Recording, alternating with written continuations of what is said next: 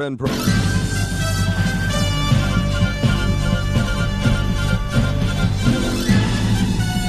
This is Viewpoint with attorney and author Chuck Crismier. Viewpoint is a one hour talk show confronting the issues of America's heart and home. And now, with today's edition of Viewpoint, here is Chuck Crismier.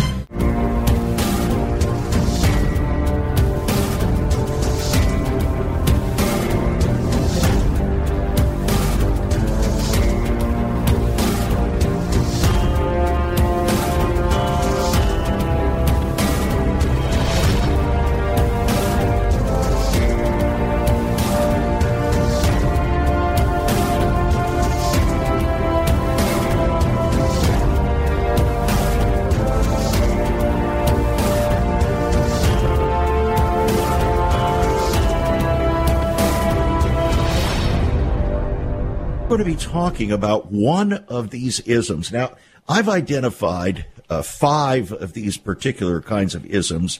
One is socialism, one is political ism, another is religious isms, another is global isms.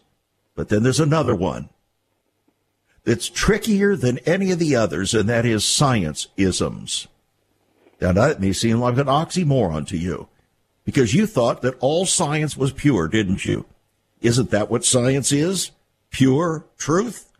Well, not quite. Science itself can be very defe- uh, deceptive. In fact, science can be and is seductively deceptive precisely because of how people popularly perceive it. Also, contrary to popular notions, science has profound spiritual implications and applications. Here's the deal listen carefully, pure science is not pure. Pure science is not pure. In fact, the whole idea, the term pure science is a virtual oxymoron. The reason is that every scientist, wittingly or unwittingly, brings to his or her so-called scientific endeavor a host of isms and viewpoints that can either overtly or covertly affect the choice of the projects that he promotes, the plan of inquiry, the perception for interpreting the data, and even preconceived conclusions. And the public, that's you, is not usually privy to these hidden and undisclosed preconceptions and false real conclusions.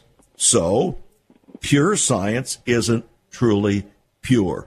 So the pretense then of scientific purity is what prevails in the public mind. In fact, your mind and my mind, it's this pretense of purity that seduces the unsuspecting to sacrifice true principles, practices, and profound beliefs on the altar of science, and that includes Christians. That even includes Christian pastors, friends. And today on Viewpoint, we want to talk about it. J.P. Moreland joining us again here on Viewpoint to talk about this ism, scientism. JP, it's good to have you back on the program. And it's amazing that you should be talking about this from the ultimate place of deception, California. Well, Chuck, uh, it's great to be with you, and it's not great to be with you from that ultimate place of deception. well, at least you're in Orange County, which uh, yeah, tends to be less sanity. deceived less yeah. deceived than the rest of California. I think one out of ten of my neighbors is sane. All right. Well, uh, one has to wonder, though, when you start considering this issue of scientism that you've written about so uh, yes. profoundly. And and by the way, uh, if if our guests, if our our listeners were not aware of it, I didn't read this from your book. I read it from mine. Yes the book Seduction of the Saints How to Stay Pure in a World of Deception. Yes. So you and I are on exactly the same well, we are. Uh, pathway of thinking, and that's a wonderful thing, isn't it? Well, it is, and it, it, it's especially wonderful because this ideology is, according to Dallas Willard, the single most dangerous idea on the stage of life today. But people have never heard of it, even though they have absorbed it because it's in the drinking water, Chuck. And mm-hmm. so, uh, what we have to do, what the reason I wrote secular uh, scientism and secularism was to try to make clear what this is so people could spot it, why it matters, why is it important, and how do you refute it and respond to it. And so uh, I think you and I are both uh, trying to alert our Christian, uh, just the public and our mm-hmm. Christian brothers and sisters uh, to, to to stay away from this thing because it's it's uh, sucking us in. Well, it really is, and science itself then has become a modern ism. And uh, when I think of isms, we have so many isms today uh, in the religious world. We have Mormonism. Uh, Confucianism, yeah, uh, Shintoism. Uh, we have just a whole variety of isms, and I th- tell me if I'm wrong, but as I would define an ism, it's kind of like a belief system framed around a nugget of truth. So you have something that's true, and then yeah. you frame the rest of your worldview or your ideas around it, and it becomes a driving force in your life that isn't necessarily true.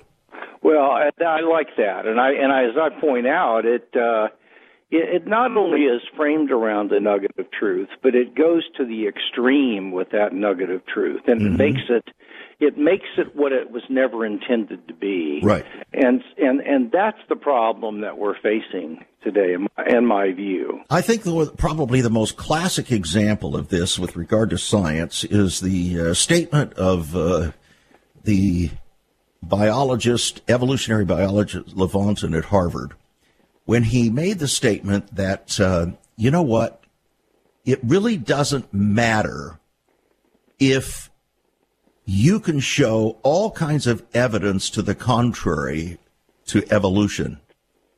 The reason it doesn't matter is because even if you would seem to prove your case, we cannot, as scientists, allow a divine foot in the door. Right. And what he's actually saying is from our perspective, there is no such thing as truth outside of science. Now, that's not science. That's scientism, isn't it? Oh, you are on the money. In fact, uh, let's just get the definition out there so people can understand this. Uh, scientism is is really a it's actually a view in philosophy, but it's also a popular cultural idea, and it mm-hmm. says that the only way that we can know truth about reality is through the hard sciences. If you can test something and quantify your data and demonstrate it in the lab and it passes, then you can know it's real and true in physics and chemistry and biology and let's say neuroscience. So that's why nobody would say you're legislating chemistry if you get up and say, hydrochloric acid is HCl. Hey, dude, don't legislate your chemistry on me. Uh, that's your truth, but I have my truth. No, because we all take it that you can know things in science. Mm-hmm. But if a claim is made in outside the hard sciences, especially in a, re, a religious or theological assertion, God exists, uh, Christ rose from the dead, uh, whatever it might be, uh, or in ethics or politics for that matter. These are now regarded as being mere expressions of personal emotion and private feeling and opinion. Nobody knows who's right. And, and therein lies the, the issue it is. Where science becomes a quasi religion. We'll be right back. Once upon a time, children could pray and read their Bibles in school. Divorces were practically unknown, as was child abuse. In our once great America, virginity and chastity were popular virtues and homosexuality was an abomination. So what happened in just one generation? Hi, I'm Chuck Crismier, and I urge you to join me daily on Viewpoint, where we discuss the most challenging issues touching our hearts and homes. Could America's moral slide relate to the fourth commandment? Listen to Viewpoint on this radio station or anytime at saveus.org.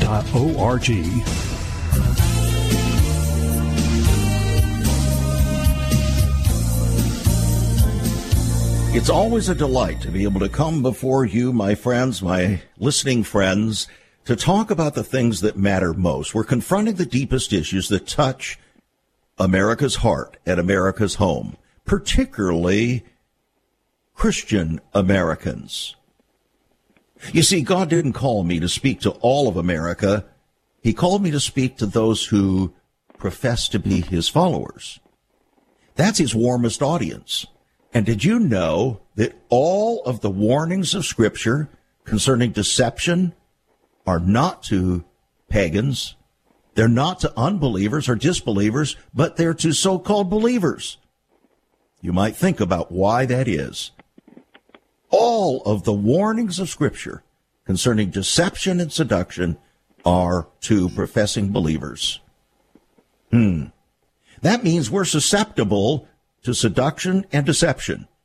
And one of the principal seductions and deceptions of our time has to do with a term called scientism that sounds so truth bearing because it begins with the word science that we have come to revere.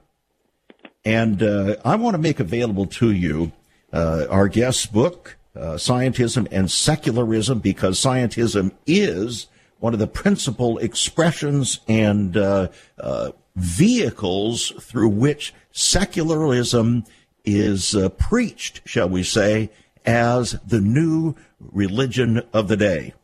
Scientism and Secularism. It's a $17 book, brand new, by the way, and it's yours for $14 here on our program today. It's on our website, saveus.org. That's saveus.org. You can give us a call at 1-800-SAVE-USA, 1-800-SAVE-USA, or write to us at Save America Ministries, P.O. Box 70879, Richmond, Virginia, 23255. Writing a check at $5 for postage and handling. Now, JP, one of the things that I noticed is that you have a childhood that goes back into the 1950s, as does mine. in fact, uh, when I was in junior high, now they call it middle school in most places, uh, seventh and eighth grades, that was the time when Russia launched the first satellite called Sputnik. Yes. And it stirred the mind and heart of Americans like nothing you could imagine today. That's right. The entire nation erupted in right. science and engineering and mathematics. And my best friends in junior high school were science addicts. I no, mean, you're right. I remember those days. Oh man, I'll tell you. And we were building transistor radios, and we were uh, when I was ten years old. There was a program. I can't remember what it was. Sixty-four thousand dollar question or something like that. And uh, there was a ten-year-old boy, Robert Strom, who apparently was was presented as a scientific genius. And mm. uh, so I began to uh, re, uh, memorize the uh, table of elements and uh, uh, all of the planets and stars and all of this. I mean, I got into it triple time. And you did too, didn't you? Oh, I certainly did. Yeah, it was kind of just everywhere. It, yeah, you're right. So it's so it's not that you and I don't have any kind of affection for science. Well, I, I have an affection for science within limits, mm-hmm. but but scientism, as you pointed out earlier, is goes far beyond that, and it's actually a doctrine mm-hmm. in philosophy about knowledge. Um, have you ever witnessed somebody and they've said something like, "Hey, you can't prove that scientifically"? Right. Well, well, what they're saying is that if you can prove it scientifically, then okay, we can know it. But if you can't prove it scientifically, you can't know it because there's no other way of knowing things outside of science. And um, Chuck, the reason this matters is that it is on the basis of possession of knowledge that we give people the right and the authority to speak in public and to act. And I'll give you an example. Uh, dentists can can give a public talk at uh, any place they want to on molars or dental implants, and they have that they have that right to speak in mm-hmm. public. Mm-hmm. They also have the right to do certain things like fool around in your mouth. and uh, they have the boldness and courage to do so because they think that they have certain kinds of knowledge about what how teeth work. Mm-hmm. Now, um, if my dentist said to me, "Look, I got to be honest with you. I'm about to go in now." And I don't really know anything about molars, but I have a bunch of very passionately held private beliefs about it. And I care so much about my own personal beliefs about teeth and molars that I've actually hired a mu- musician to develop a little uh, music uh, a CD that I play in my car, and it's inspirational about dentistry. Uh, th- that dude's not getting a hundred miles from my mouth, and and so what you see has happened is if we if we can if the culture can convince the society and even Christians that when Christians make claims about right and wrong they they may be faith commitments, but that nobody, including Christians, don't really know they're true. Then what that's going to do is cause Christians to lose their boldness and courage, and it's called and it's going to cause unbelievers to feel justified in just completely disregarding us like they would astrology. Well, not only that, but it's also going to cause the younger generation to doubt the truths of the scripture to doubt that Jesus Christ is the only way, the only truth, and the only life, because after all, from the view of scientism, there's no way that that can be proven scientifically. Uh, it cannot well, be fact, tested, right. uh, experimented, and therefore to cast doubt on your assertion. And here's what it's led to. Let's talk about statistics. For the past five years, it has been established that of supposedly, purportedly professing Christian young people today, that is millennials and under, only 20% of them believe that Jesus Christ is the only way, the only mm-hmm. truth, and the only life. That's Why right. is that? Because their belief system has been decimated by scientism. Absolutely. Absolutely. Well, you, you you're so right. And and Barna did a study that indicated that the reason 37 and under leaving the church and abandoning Christianity for agnosticism or atheism, the six top reasons were all, I believe it or not, intellectual reasons. They had doubts when they expressed them. They were shunned. Mm-hmm. The church doesn't help us learn how to relate our Christian ideas to science, and so what what what has happened is because scientism is just taught and taught and taught without using the word, then when when kids leave our youth groups uh, and go to college or go into the workforce, they're they're like they, they don't know how to defend what they believe, and consequently, guess what happened? All these areas of life that matter most ethics, religion, is there a purpose in life? What should the state do and and what should the state not do? These are all things that are now postmodern relativism because if you can't know one way or the other about anything in these areas of life, then the only other alternative is just to be a postmodern relativist and say, well, you have your truth, mm-hmm. I have my truth, nobody knows, and so well, let's you know be tolerant and I'll tolerate your truth and you tolerate my truth. Well, that look what that's got us. Well, exactly.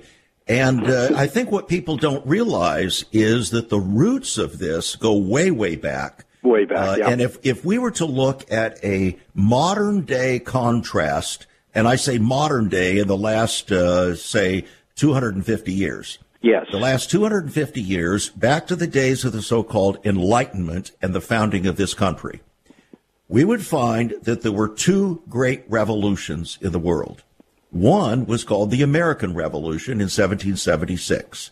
The other was called the French Revolution in 1789. Oh, yeah. You got it. Yep. What we saw in the American Revolution was based upon faith.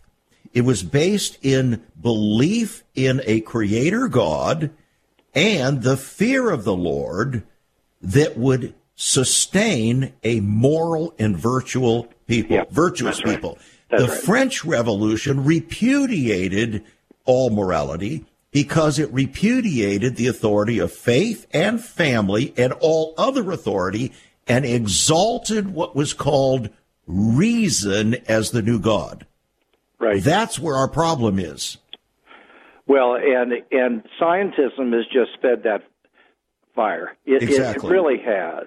Has normalized and, it. Oh, it is. It has. Mm-hmm. And um, parents and youth directors and pastors and people that listen to a show like yours and thank God for shows like yours. Uh, we need another 10,000 of them. But uh, those kinds of people uh, need to get your book or my book, Scientism and Secularism, and familiarize themselves. The book is written at a level where people can get can understand it. There are a couple of tough mm-hmm. chapters, but the rest of it will give a parent enough oh input to know how to guide their son or daughter to avoid this and know what to say or grandchildren our I've got five of them. I've yeah, got ten of them. No, well, yeah, dude, you, you've doubled me on that one. I mean, we're not exactly in competition here. You know. well, and I and I'm sure you uh, pray every day for the world they're going to grow up in. Oh, let me tell you, uh, I consider our grandchildren right now the number one ministry that we have uh, even considering this radio program, all the books that I write, speaking, yep, whatever. Same here.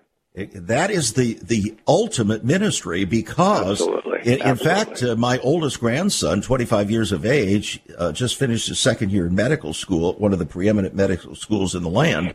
Yes. And he is lamenting. He says, I cannot even talk in a rational way with my fellow medical students they are so indoctrinated. Yeah. Uh, he doesn't call it scientism, but that's exactly what it is. That's exactly what it is.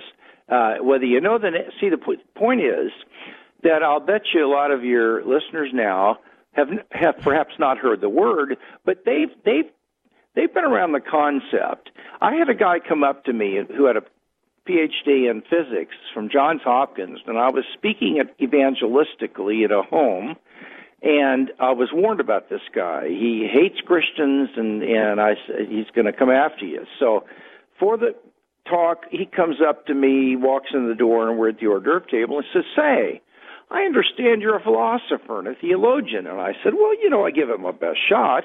And he said, "You know, I used to be interested in that stuff." When I was a teenager, mm-hmm. but when I grew up and matured intellectually, I began to realize that the only thing we can know is are things you can quantify and test empirically in the lab. And if you can't do that, it's nothing but a bunch of hot air and idle opinion. Well, I let him go for two or three minutes, and he made about 40 assertions. And I stopped him and I said, I got a problem. You, maybe you can help me. You've said 40 or 50 things. And I can't think of a single thing that's come out of your mouth that could be quantified and tested in the laboratory through scientific methods. Now, if I'm wrong, tell me what statement you made that could be tested scientifically. But do you see my dilemma? If I'm right about this, it means that by your own standards, what you've been doing the last two or three minutes is nothing but spouting hot air and idle opinion. Well, I, you would have thought I'd pull that guy's pants down, and uh, you know, and uh, he uh, he he was literally. Uh, and Chuck, I'm not kidding you. He was white in the face. Nobody had ever stood up to this guy, and I was firm but not mean. Uh, I don't think. Uh, maybe I was. I don't know. But um, the scientism is self-refuting. It's like the statement, "There are no truths."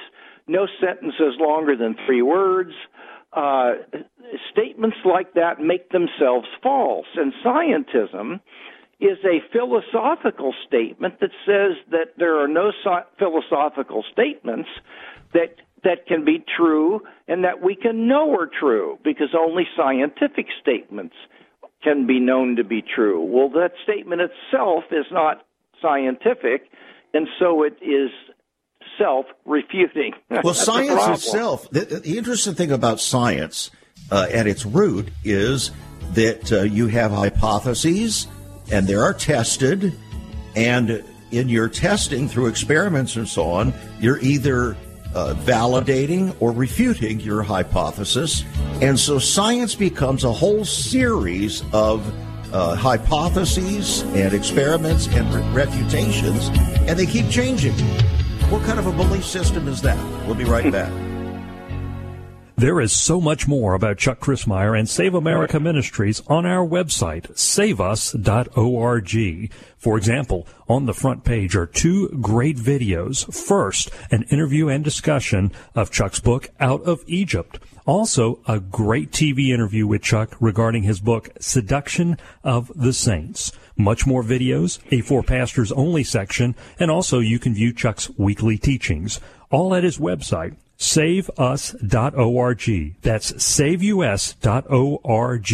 Also on Chuck's website, listen to Chuck's Viewpoint broadcast. Listen to the archives. Maybe you missed a program. Check it out at saveus.org. Also, there are some great resources, hospitality information, also information about marriage, divorce, and remarriage, newsletters, articles, prophecy, prayer and revival information, all at saveus.org.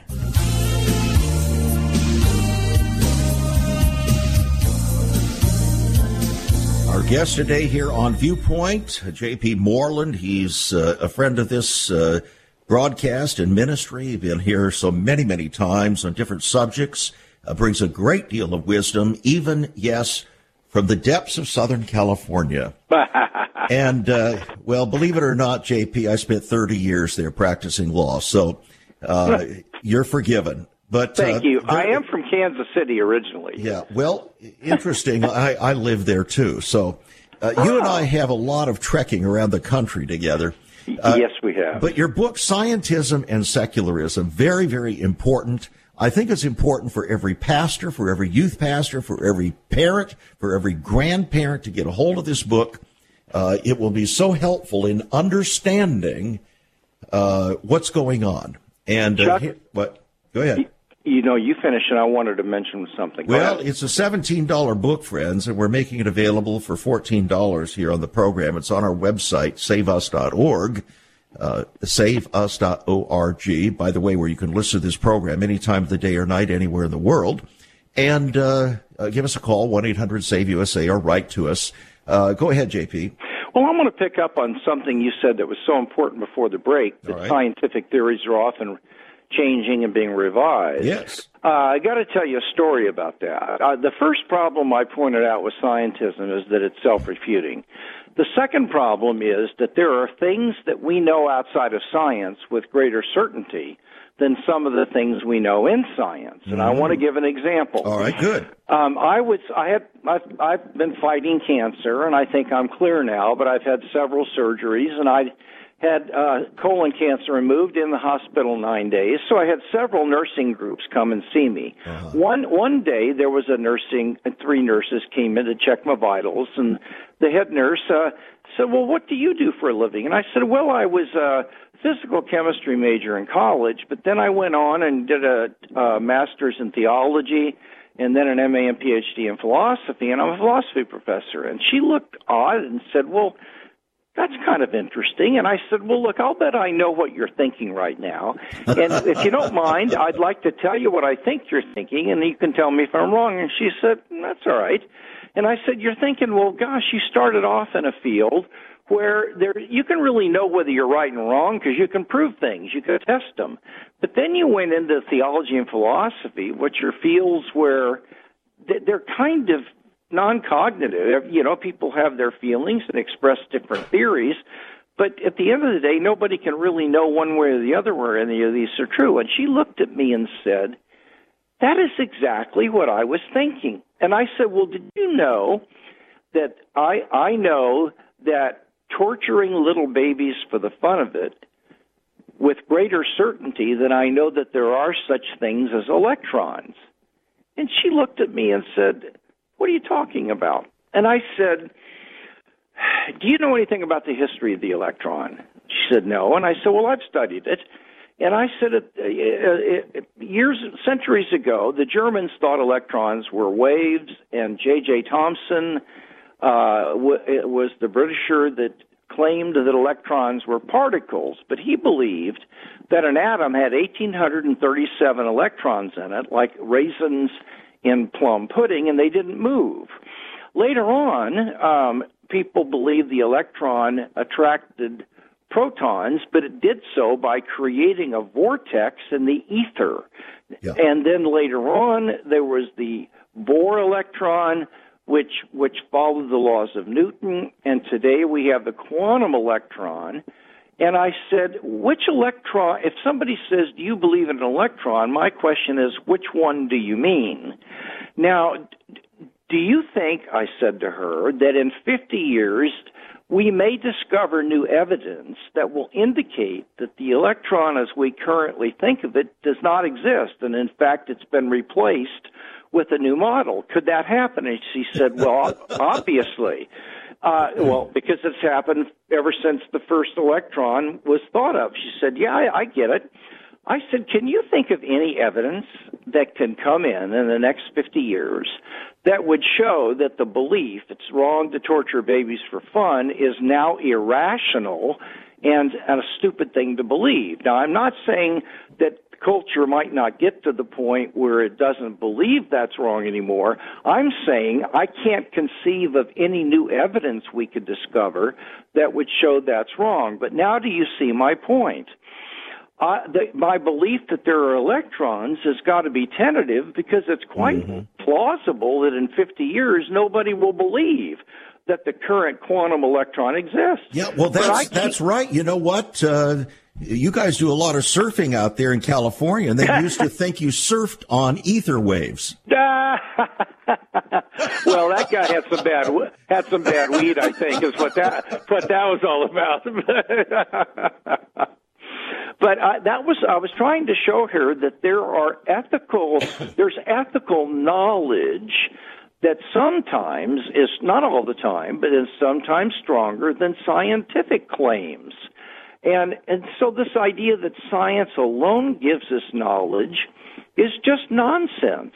We have knowledge of all kinds of ethical assertions, even if we don't know how we know them we still know them. God has given us a moral faculty that gives us an intuitive sense of the fundamental difference between right and wrong. That can be skewed. I agree with that.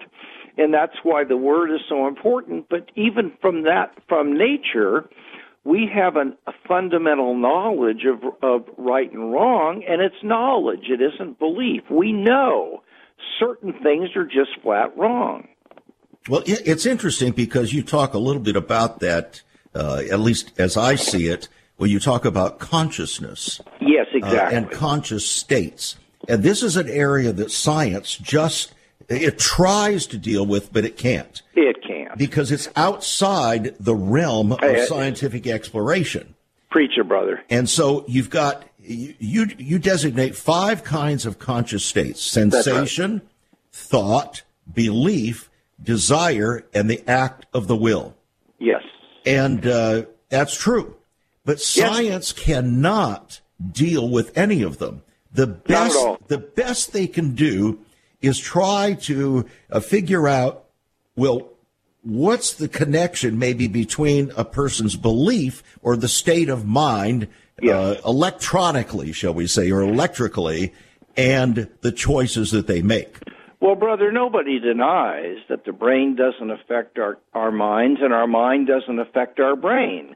Because if you change the way you think, you can regroove your brain so that you have less anxiety. So nobody, you know, says that one can't affect the other, but that doesn't prove they're the same thing. Right.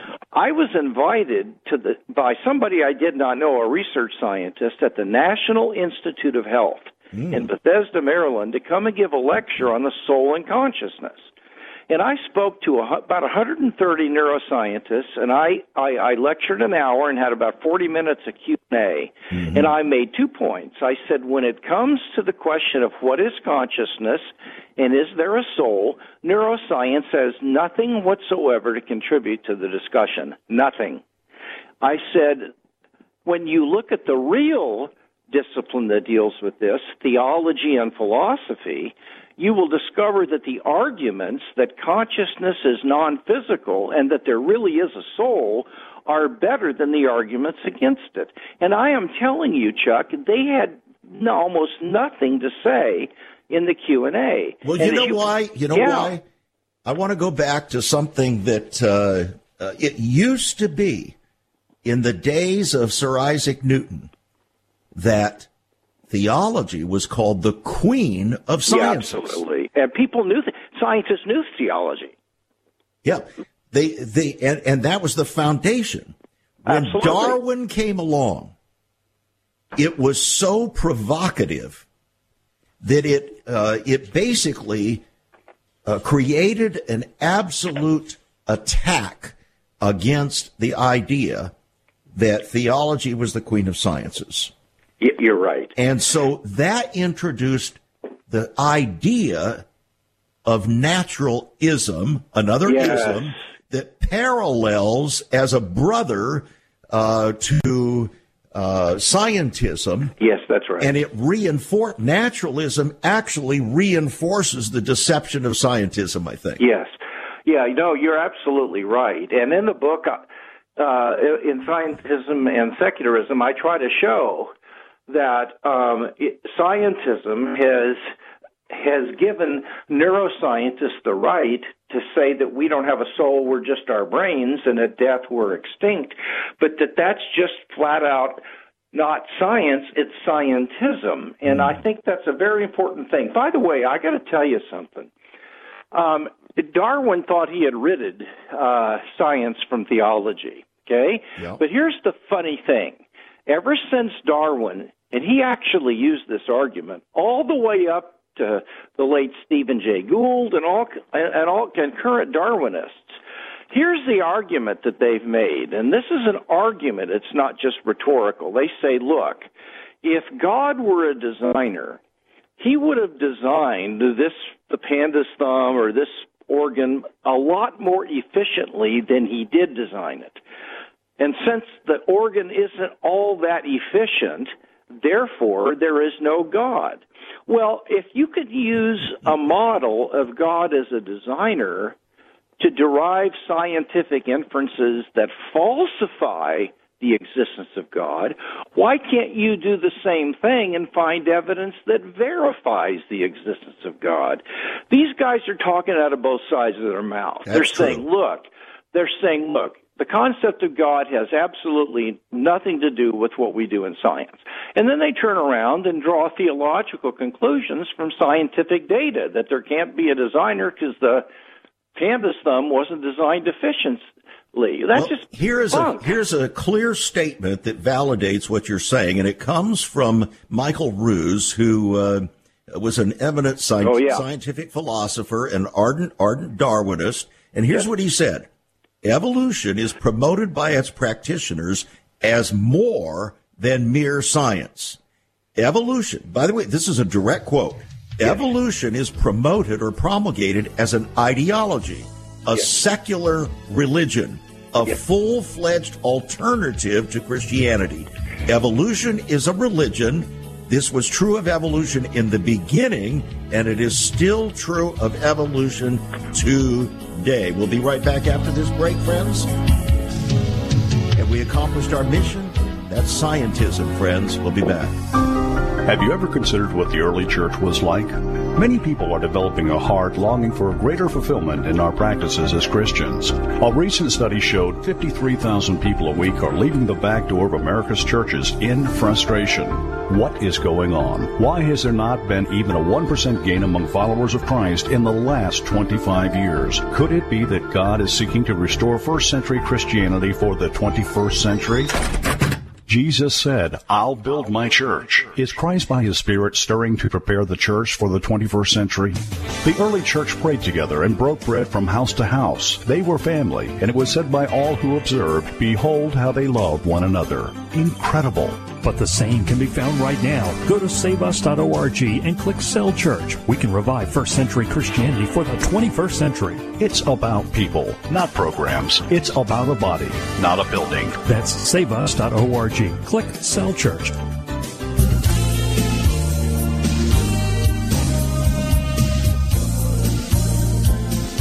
Got his PhD from the University of Southern California, friends, one of the most respected uh, intellectual uh, universities in the country. And he's talking with us today, J.P. Moreland, talking with us today about the matter of scientism and secularism versus true science. Versus true science.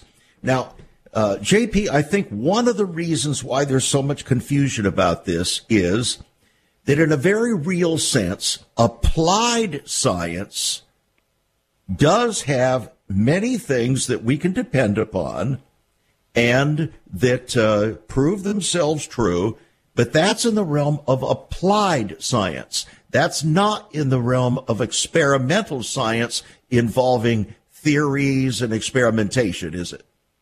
You're absolutely right, and thank God for applied science. I, I, no, we're all grateful. Where would we be without applied science? Of course, mm. thank God for it. There's that's not our, our problem. I mean, just but, think we wouldn't be talking to each other on the uh, the airwaves if it weren't for applied science. Well, you're you're absolutely right. And here's the funny thing: um, in the history of science, there were a lot of theories that we now think were false that generated accurate predictions and helped develop technology in applied science. So, what that means is that a scientific theory doesn't actually have to be true in order for it to be useful. Now, a lot, I think sometimes a scientific theory is true, but I'm making the point that just because applied science, quote unquote, works and is useful, it doesn't follow from that that the scientific theory on which it's based is actually true. And the history of science demonstrates uh, that. It maybe it's true, maybe it isn't true. But I wish scientists would just stay within the limits of what they're good at mm-hmm. and stop talking as though they know theology and philosophy and everything else where the stuff gets really interesting. JP, we have a, a, a phrase for that in the law. It's called exceeding the scope of your privilege. Oh my gosh! Yeah, exceeding the scope of your privilege. I like it. I like that. That's, that's a keeper. See, uh, you know what? Lawyers are up, worth something. Well, when I get up in the morning, you know, every morning I get up and there are bikers out on the lawn. I give them coffee, and I'm going to share this with them and see what they think about it. Yeah, you know, out in California, we don't get up and pick the flowers. We we greet the bikers. There you go. well, uh, this is here's what I'd like to do in the final uh, uh, 10 minutes here that we have together. We've been talking about trying to identify scientism, mm-hmm. distinguishing it from uh, legitimate and true science, uh, realizing that it cannot uh, replace uh, belief, religious belief, consciousness, the decisions of, of humankind. So, what we need to talk about right now you're a professor at Biola University. Uh, it's one of the uh, premier uh, Christian universities in the country, uh, a uh, perennial uh, opponent to Azusa Pacific University, from mm-hmm. which I graduated. Oh, right. And so, you know, we have a little tension there. But if it helps, my sister graduated from Biola, number one in her class, summa cum laude. so we have right in our own family, we have this dynamic tension. Can you forgive yeah. me for that? I'm I'm working on it. Okay, okay. So that being the case, uh, we're concerned not about discussing this in the abstract, but about talking about how this is affecting professing Christians and particularly yeah. those 40 years of age and under.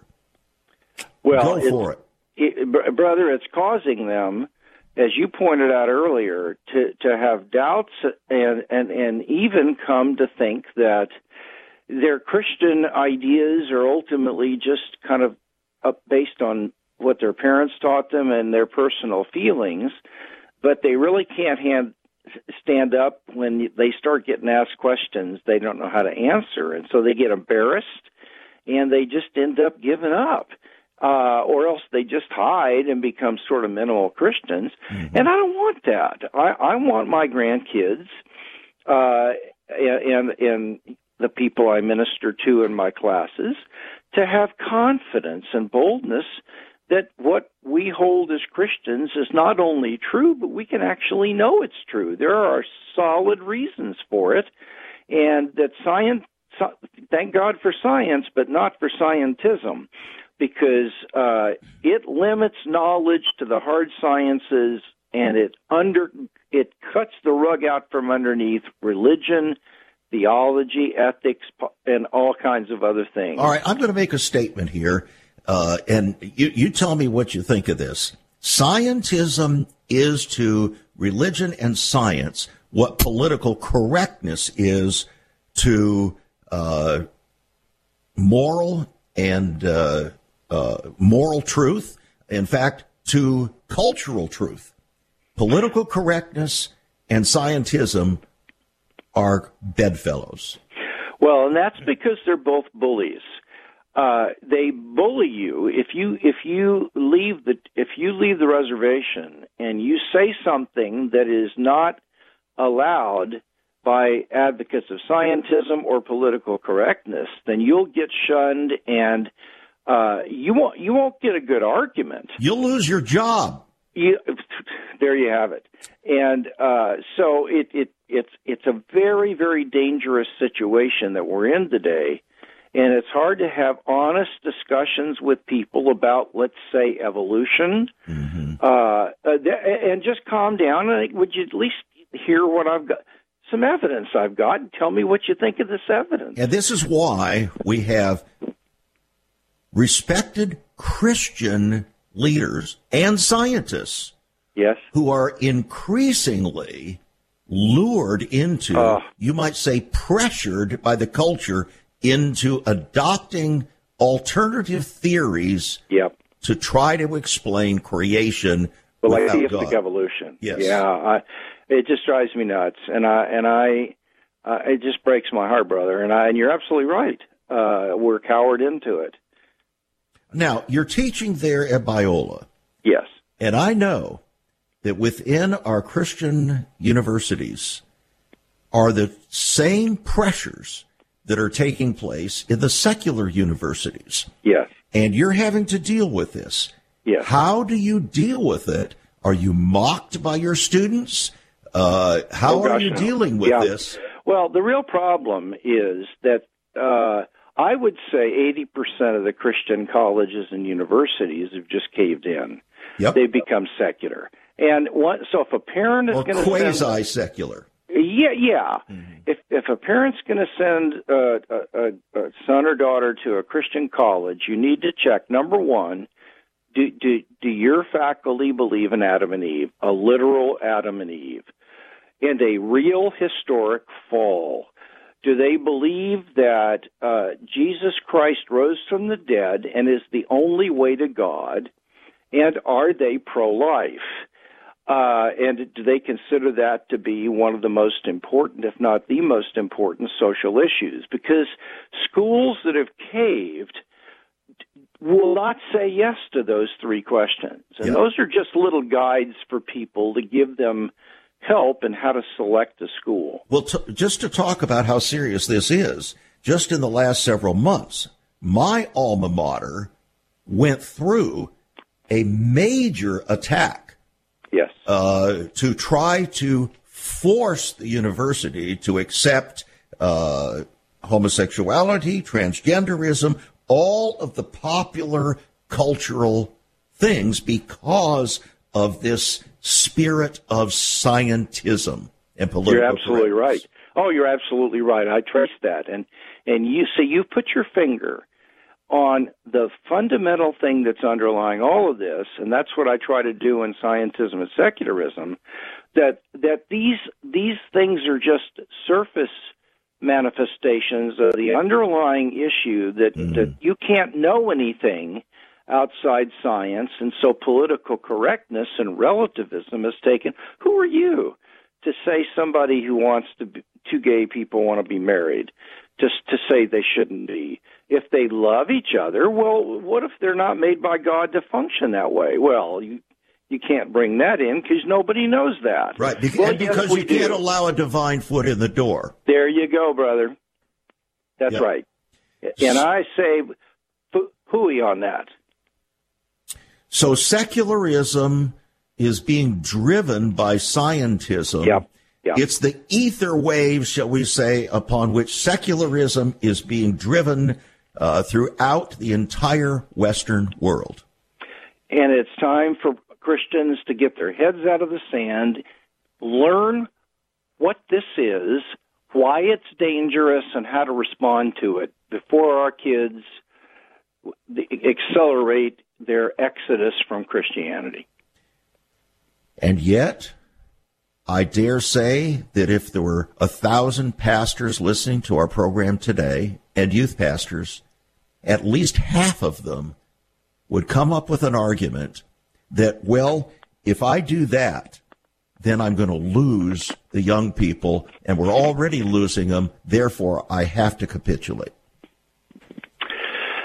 Well, you know, the founder of this thing got himself killed, and um, you mean, you're not talking about Christ, are you? Uh, I, I was going there, yeah, and uh, you know, I don't think he was. I don't know that he was a capitulator. Do you? I mean, I'm, I could be wrong about it, but I don't think so. yeah. And uh, uh, I'd kind of like to be like him, uh, and you know, that's what this is about. You mean so he actually watched as 500 of his followers just walked away because they couldn't buy into yeah the truth. Yeah. Well, I'd rather do that than just capitulate because what are you what are you giving people at the end of the day? Yeah, something so watered down it doesn't have any strength to it. Well, what does it profit a man if he gained the whole uh, the whole approbation of science and loses soul? That's it, my friend. Mm. You are a blessing, J.P. Moreland. So are you, Chuck. Thank you for having me on. I kind of think we're just a couple of brothers. What do you think? I do too. A couple old coots that just are still swinging, aren't we? We're still swinging. Yeah, right. Friends, the book Scientism and Secularism, it's a $17 book, just hot off the press, really. And uh, it's yours for $14 here on the program today. It's on our website, saveus.org. That's saveus.org. I urge you to tell your friends, Romans and countrymen, about the program there on our website. Uh, if you value it, perhaps they will too. And even if they don't, they need to be exposed. They need to know. They need to have the opportunity to make a decision. You see, Jesus is very open. He extends the invitation to believe to everyone. But he's also limited in that only those who join with him, who believe, will be saved. So he's both inclusive and exclusive. Mm-hmm. Inclusive and exclusive.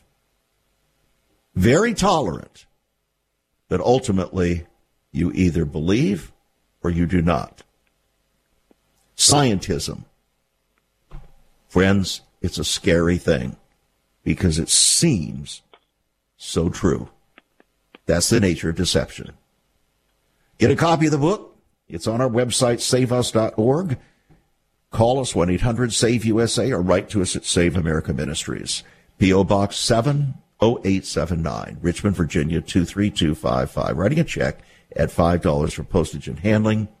Learn how to respond to this dangerous ideology that is sweeping through not only our schools, colleges, and universities, but the entire professing Christian community throughout the Western world, including the minds and hearts of many of our pastors. I want to urge you to become a partner. We can't do this by ourselves, friends. Uh, this is difficult stuff. It's like paddling a canoe straight up Niagara Falls. The issues of our time are not primarily political, they're primarily spiritual. That's what we've been talking about. I hope you'll become a partner. Go to our website, saveus.org, and make a generous gift there. Give us a call at 1 800 SAVE USA or write to us. God bless. Be a blessing. Get a copy of the book, read it, and then begin to talk over it with your children, grandchildren, and I believe that God will bless you. You've been listening to Viewpoint with Chuck Crismier. Viewpoint is supported by the faithful gifts of our listeners. Let me urge you to become a partner with Chuck as a voice to the church declaring vision for the nation. Join us again next time on Viewpoint as we confront the issues of America's heart and home.